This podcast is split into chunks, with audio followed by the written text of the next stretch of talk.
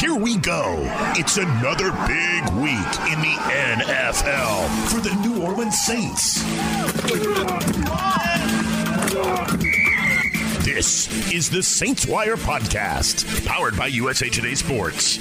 Here's your host, Ryan O'Leary, and Saints Wire editor, John Sigler. Okay, John, the Saints figure out the 49ers. Wasn't easy early on, but it was really a good day for the defense and special teams. They found a way to win another ball game. I think the big news right now is obviously Drew Brees, who this is kind of a crazy story. And I know Tony Romo had a game like this back in the day where he had a broken rib that punctured his lung, and they shot him up, and he kept playing. And this is similar with Drew Brees. He's got all these fractured ribs, a collapsed lung. It doesn't seem like it's anything like super serious, and then all of a sudden ESPN's coming out reporting 4 or 5 broken ribs. This is craziness. What are you hearing right now on Brees, the latest on him and his injury? Yeah, so initially the Saints said that it was a rib contusion. It's just a bone bruise, nothing too serious. If you go back and watch Brees' post-game press conference, he was very subdued. He was clearly in a lot of discomfort. Yeah. And that makes much more sense now that we've had these reports from ESPN. Ed Werder, Adam Schefter, breaking some news there about the specifics after Brees went through an MRI on Monday. So it's, like you said, 4 or 5 fractured ribs. The collapsed lung issue is very serious. I mean, that's not very common for quarterbacks. No. It's not something Brees has experienced in his career. So fortunately, he was able to return home. He's not been hospitalized or anything like that. He's been receiving some treatment. The main issue is going to be him being unavailable for the next few weeks. The Saints have been optimistic that he can return in 2 to 3 weeks. Brees is currently seeking a second opinion on this here on Tuesday. So injured reserve is on the table. That's an option that initially the Saints were hoping to avoid. Fortunately for them, the way the schedule breaks out, they've got 4 games coming up against three opponents. They'll play the Falcons twice. None of those teams have a winning record right now. Of those 3 teams, they've combined, they each have 3 victories on their own here on the season. So it's a very winnable slate. It's about as favorable a situation as you could hope for to have to be unavailable at quarterback. And fortunately, the Saints have a better backup this year in Jameis Winston than they had last year in Teddy Bridgewater. I mean, if you look at where these 2 guys are in their respective positions and filling in for Brees, I feel much better having Jameis under center now than I did having Teddy in the same spot a year ago. That was going to be my next question, John, right? Because now we got to figure out what Sean Payton going to do. I'm sure he's going to mess around with us a little bit and maybe not tell us. I'm not sure if he's officially announced that Jameis is going to start. He could get really nutty with this Taysom Hill experience, do some type of 50-50 thing. We know that he said, it seems like Taysom Hill is the future for the Saints, but we don't know what he's going to do here in the interim. And going by what they did against the 49ers, it was kind of Jameis in that backup role, playing quarterback in the Drew Brees role, sprinkling in more Taysom Hill. Is that what you're anticipating? No, I think we're going to lean much heavier towards Jameis Winston, just looking at what happened last year when Brees was on ice for 5 weeks. Yeah. So Taysom is able to get out there, be position versatile, do a lot of different things, see some heavy snap counts when the Saints are dressing all 3 quarterbacks. When they're down to just 2 guys like they are now, and like they were last year with Bridgewater starting, Taysom really took it back. He really filled in strictly as that backup quarterback. We did not see him running routes. We did not see him mixing it up on special teams. Didn't see him throwing a lot of blocks on offense. His job was to stay warmed up on the sidelines and be ready to go in an emergency in the pinch. And I think that's going to be the case again, especially with someone who has as many skins on the wall in the NFL as Jameis Winston. Yeah, he catches a lot of flack for leading for the interceptions last year. That's a Bruce Arians problem. That's not a Jameis Winston issue. Agreed. Everywhere Arians has gone, his quarterbacks have had career highs in interceptions thrown. I mean, he had to have Tom Brady, the greatest of all time, break that trend. I mean, that's just a Bruce Arians staple of the no risk it, no biscuit results in a lot of turnovers, and he likes to take that on his quarterbacks, but it's an issue for him everywhere he's been. So I'm not expecting Jameis to come out and look like Aaron Brooks out there throwing interceptions all over the place. And I say that as someone who grew up as an Aaron Brooks fan. I do like Jameis in this spot, in this offense. He started 70 games in the NFL. When Teddy Bridgewater was in the same position, he had only started 28 games. And Jameis is not coming off of a career-threatening injury where he had to spend several years just getting back into football shape. He's a franchise quarterback in this league, and he's someone who can win games by himself. He's someone that can win games for you. I'm very intrigued to see what the Saints offense looks like after a week of practice with him, just because he has a better arm than Drew Brees. He can open up the offense in different ways. He can stress defenses downfield. Now, that's not all necessarily the same thing as saying he's a better quarterback than Drew Brees right now, because if he were, he'd be starting.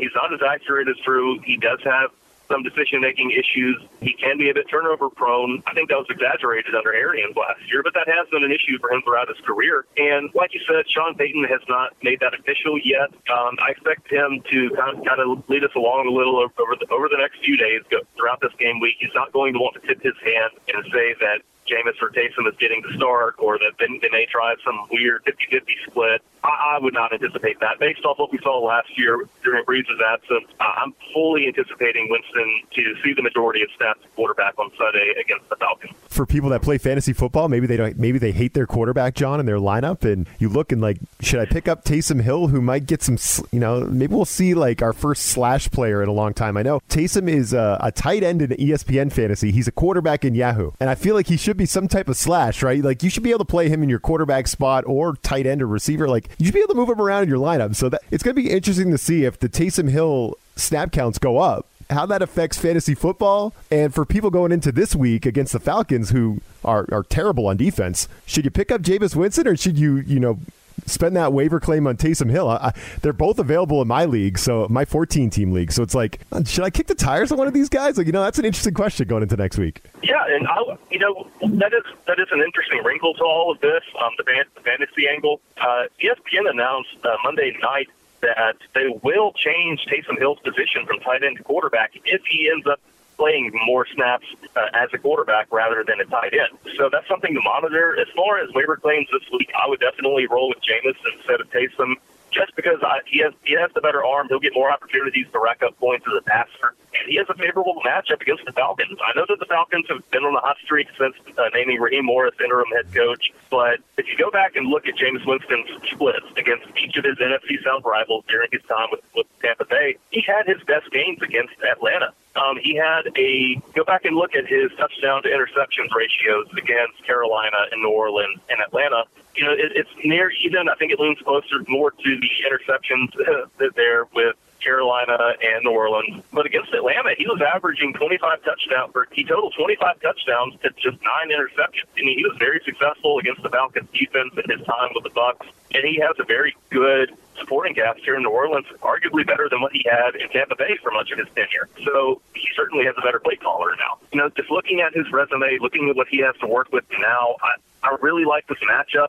When I did my score predictions for the remaining half of the season with Breeze, I saw this as a trap game. This could be somewhere Saints get tripped up, and that's often been the case against the Falcons, where you go in and it could be a coin flip. Throw the records out. These are two teams that know each other very well, that enjoy playing against each other because it's a chance to hurt their division rival. And with Breeze under center, the Falcons have found a winning formula before. They tripped up the Saints last year coming out of the bye week.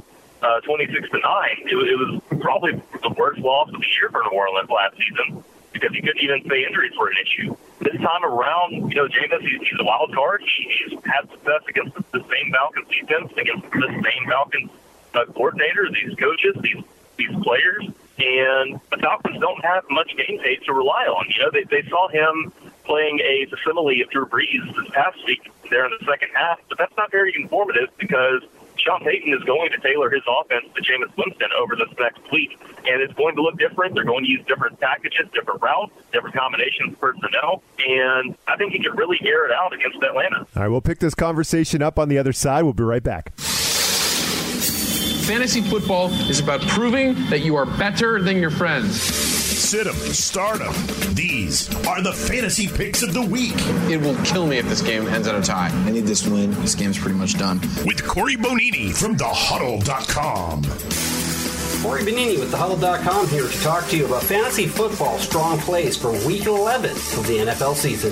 Quarterback Jameis Winston versus the Atlanta Falcons. Winston replaces Drew Brees, who's injured and is going to miss at least several weeks. The former Tampa Bay quarterback has plenty of weapons, the familiarity with this week's opponent, and it doesn't hurt that Atlanta has given up the second most passing yards and the most touchdowns to quarterbacks in 2020.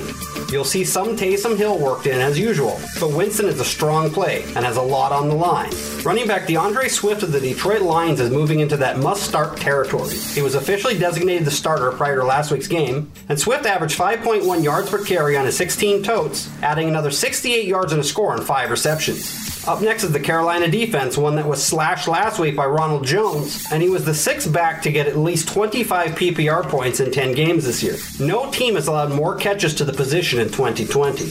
Another guy coming off a strong performance in Week 10, Willie Snead of the Baltimore Ravens versus the Tennessee Titans. Averaging 6 targets in his last 3 games, Snead's increase in action has finally paid off with a pair of scores against the Patriots Sunday night. He has Lamar Jackson's trust in all settings and is their go-to clutch receiver. Tennessee has given up huge receiving results in the last 5 weeks, and mostly throughout 2020. This is by far the best matchup for receptions, 25 more than second place, and it's number 2 for yardage gains. 7 touchdowns have been scored by wide receivers in the last 5 games. Washington football team tight end Logan Thomas versus the Cincinnati Bengals. He has at least 4 targets in every game this year and 12 in the last 2 weeks. Even with a 2-game scoreless streak, Thomas has scored 10-plus PPR points in 3 of his last 4 games. Prior to holding Eric Ebron to a 38-yard game in Week 10, a contest in which Pittsburgh's receivers destroyed Cincinnati all over the field, the Bengals had given up 6 touchdowns to tight ends in the previous 4 contests. Thomas makes for a sneaky play if you're desperate for a tight end. For more fantasy football tips, news, and advice, be sure to check out TheHuddle.com. You always worry about halftime because you sit for so long, you know, and so when I came out in the second half and started throwing the ball, it became really apparent that I wasn't going to be effective.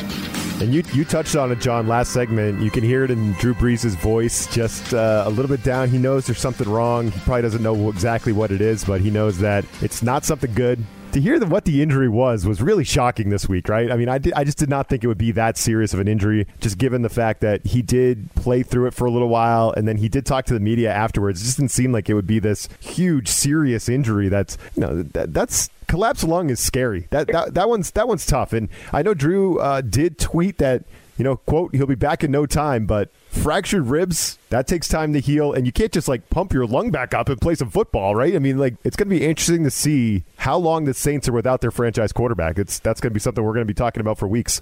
Yeah, this is going to be the dominant conversation, and in a couple of different ways, this is the worst-case scenario for the Saints, which is kind of funny to say after I just hyped up Jameis Winston just a few minutes ago. Right. Because not only are the Saints without Drew Brees, now they're putting Winston out there. He's going to put up several games worth of tape for quarterback teams to study in the offseason, and the Saints were really hoping to avoid that. Both because, you know, that they're a better team with number 9 in the lineup, and also they really view Winston as someone who could compete to replace Brees, push Taysom Hill in the summer next year. And part of that strategy relied on Winston not getting much exposure, not showing how much he's grown as a passer, as a quarterback, and now he's going to get that opportunity. His price tag is going to go up here in free agency. It's a very complicated situation. There's a lot of moving parts, and I'm really curious to see how it plays out. No doubt, and you did mention this. I did see your article where you kind of picked through the rest of the Saints' schedule, even without Drew Brees here for the next, let's call it 2 to 4 weeks, and that's what we hope it is, and I'll say why here coming up. You mentioned it, the 3-win thing. All the opponents have 3 wins, John. If you go all the way down the list, and I'm sure you know this, Falcons, Denver Falcons, Philly, Let's skip the Kansas City Chiefs and then go to Vikings, Carolina. So 6 of your final 7 opponents all have 3 wins right now. They all have 3 in the win column going into Week 11. So that's a crazy thing. Like 6 of your final 7 opponents all under 500 and all kind of multiple games under 500. So the schedule does kind of, you know, Sean Payton's going to go out there and futz around with his quarterback, with Taysom, with Jameis Winston. I guess these are the weeks to do it, right? You got a chance here to kind of keep it going, keep in contention for that number 1 seed and not let a team like Tom Brady and those Bucks come up and nip you there and get you. Let's hope that Drew Brees can hopefully come back Week 15 for that big showdown game against the Kansas City Chiefs, because that is the only opponent that you circle right now and say, that's a big showdown. Now, I know we got some rivalry games and stuff here with the Falcons, but still, I still kind of expect the Saints to win as you do. So that's what I'm hoping for right now. I'm hoping Brees can heal up, Jameis and Taysom can kind of figure it out in the meantime, and Sean Payton can figure it out. And then Week 15, Brees is back, Patrick Mahomes, that whole thing, we get to do that thing. That's kind of where I'm at. You know, the phrase that comes to mind is "greasing the runway," and this really seems to lay out the path to the playoffs for the Saints. You know, as you said, six of the next seven games are matchups with teams with losing records right now. That's a very winnable stretch. You know, it's a great opportunity for Jameis Winston to show what he can do with Michael Thomas, with Manny Sanders, with Alvin Kamara, really open up the offense and showcase himself, put the Saints in good position to win football games, continue to build on that record as this playoff picture continues to take shape. And it's really important that the Saints don't trip up here. And this is going to show us a lot about this team. It's going to show us whether the defense can be relied on in these high-leverage situations, in these winnable games. It's going to show us here, you know, if they really are Super Bowl contenders, because they should win six of these seven next games. They should arguably, you know, win against the Chiefs as well. I mean, you have to like their chances there in the Superdome with the crowd of 15,000. It's just favorable matchups all the way down. And if the Saints trip up, if they're not able to win these games, if they're unable to push the envelope, then no, they're probably not the Super Bowl contenders that we've been talking about them as for months and months.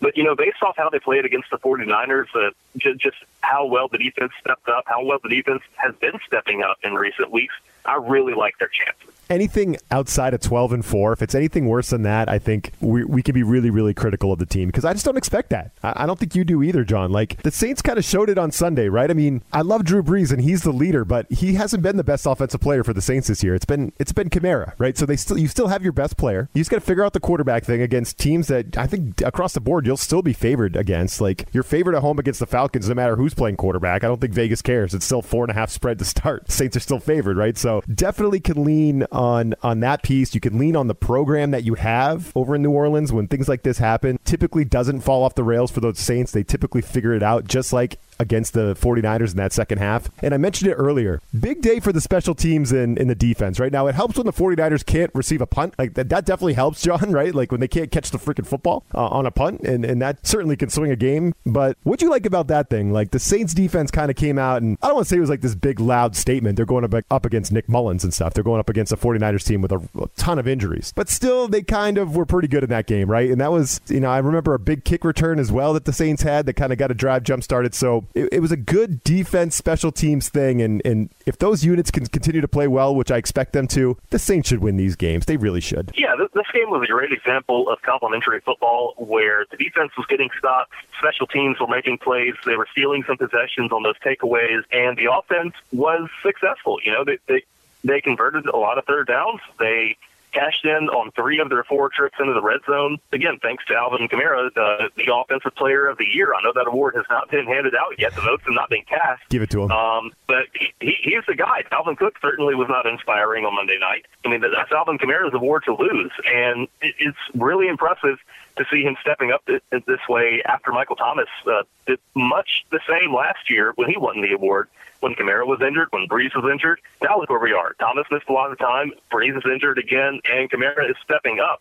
And, you know, it's just a great sign of where he is after signing that huge contract extension right before the season started. This is Kamara's team, and we saw that on the 49ers. A great moment was when Kamara was the guy to run over when C.J. Gardner-Johnson had an arm injury late in the game, which he said afterwards he was fine. It's nothing serious. Full no for certain on Wednesday's injury report. But when Gardner-Johnson went down, Kamara ran over and escorted him to the sideline and was hyping him up and right there with showing up for his teammates. So that's the kind of leader he is. He's someone that the Saints can lean on. If the offense can just make the most of their opportunities, if the defense can continue to step up, if the special teams can continue to step up, yeah, the Saints should win most of their games here down the stretch and contend for that first seed. All right, Saints at home to play the Falcons. We'll get into that game more coming up next. It's that time again for the line of the week. The inside track to the favorites, the underdogs, and the over-unders. I think I want my money back. Now, here are Jeff Clark and Eston McLaren from USA Today's Sportsbook Wire. Hello, I'm Eston McLaren of SportsbookWire.com and Bet Slippin' Podcast. I'm joined by Jeff Clark to break down all you need to know to bet on the Week 11 Monday Night Football game between the Los Angeles Rams and Tampa Bay Buccaneers. The Buccaneers come in favored by 3.5 points on home field. They beat the Carolina Panthers 46-23 last week. The Rams, they're 3.5 point underdogs after their 23-16 win over the Seattle Seahawks. Jeff, how are you feeling about this one? Give me the better coach and the better defense with the Los Angeles Rams. People took Sean McVay for granted and weren't high on the Rams before the season started, but he's got them tied for first place in the NFC West, and I still think the Rams are undervalued. And who's even got the best defense in this game? Rams give up the second fewest points per game and the fewest yards per attempt to opposing quarterbacks. I'm on the Rams plus 3.5. It's very evenly matched. You're dead on there. The Buccaneers, they have more offensive weapons for the Rams to cover. They keep them busy. They win by 4 points. All odds courtesy of BetMGM. Subscribe to Bet Slippin' Podcast on your favorite app. Please be sure to rate and review. John, what do you think about this line? Saints open up as a, I'm not sure if they opened up actually, but right now they're at a 4.5 point spread, even with Drew Brees out against this Falcons team, which, as you mentioned, they've been winning some games. They've been playing better football. It's hard to believe that that happened right after Dan Quinn got the boot. They finally fired Dan Quinn, give the reins to a new head coach, and oh, shocking! They're playing better football. Oh, who could have seen that coming? Gosh, but who would have thought it? Yeah, seriously. But what do you think? What's your opening thoughts on that spread? Right now, Vegas is going to make it tricky on us here. We're not exactly sure what we're going to see on Sunday. What's Sean Payton going to do, man? He could do all kinds of different things with these quarterbacks. We know it. We've seen it. What do you think about four and a half? If that's what it stays at? Yeah, I think that's a good number. It would not shock me if this game is a little closer to that, if it's not a very high-scoring affair. I like to think that Payton is going to enjoy having a quarterback with a stronger arm who can push the ball further downfield, and he's going to air it out. I'd like to think that would be the case, but it would not shock me at all if the Saints played a little more conservatively, which is what we saw in the second half against San Francisco.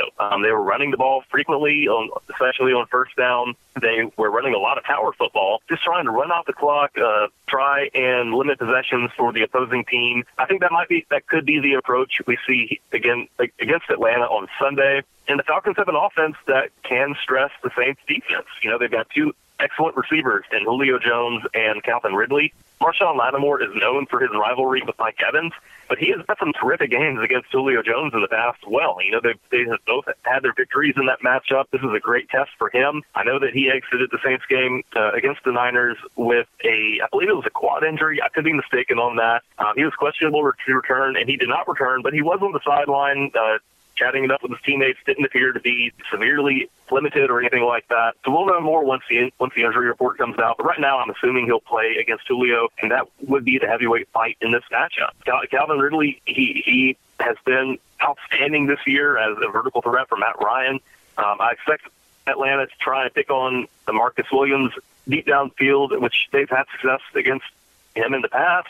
But he's also won his share of battles. So this should be a fairly evenly matched contest. If the Saints are going to pull away, I think it would be because Jameis Winston shows Atlanta some things they haven't seen from the Saints before. But I'll take the under, and I'll say the Saints win by a field goal here. I like it. Okay, that's a little different than what I'm reading in your article here, John. But I won't give you too much crap about that. Okay, I think you picked them to win by 8. But okay, no, I'm not gonna give you crap about that. No. But I'm glad you just said that because so Jameis comes over to the Saints and there's this funky offseason, right? And you know he can't be getting a lot of reps throughout the season with Drew Brees and Taysom Hill taking reps, right? So I wonder how much of the offense he has right now, right? Like it's going to be interesting if he is the guy and he's going to get the majority of the snaps. It's going to be interesting to see how much of the offense he has right now. And he's a different guy than Brees. He's just a little bit of a different guy, as you've been talking about. So like he can do you might want to run a little bit of different style with a Jameis Winston than you would with a Drew Brees.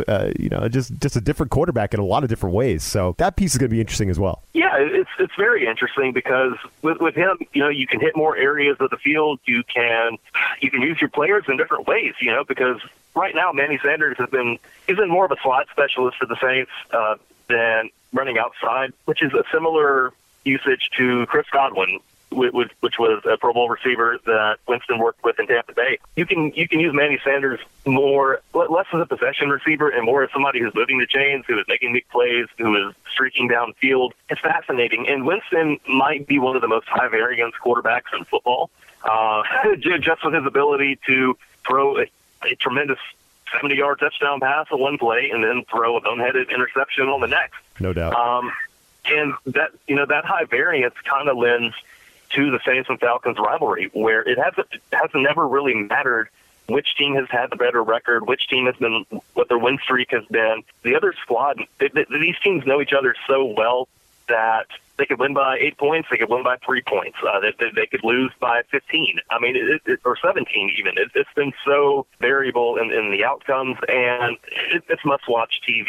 You know, the only complaint I have about this game is that it's not in a better time slot.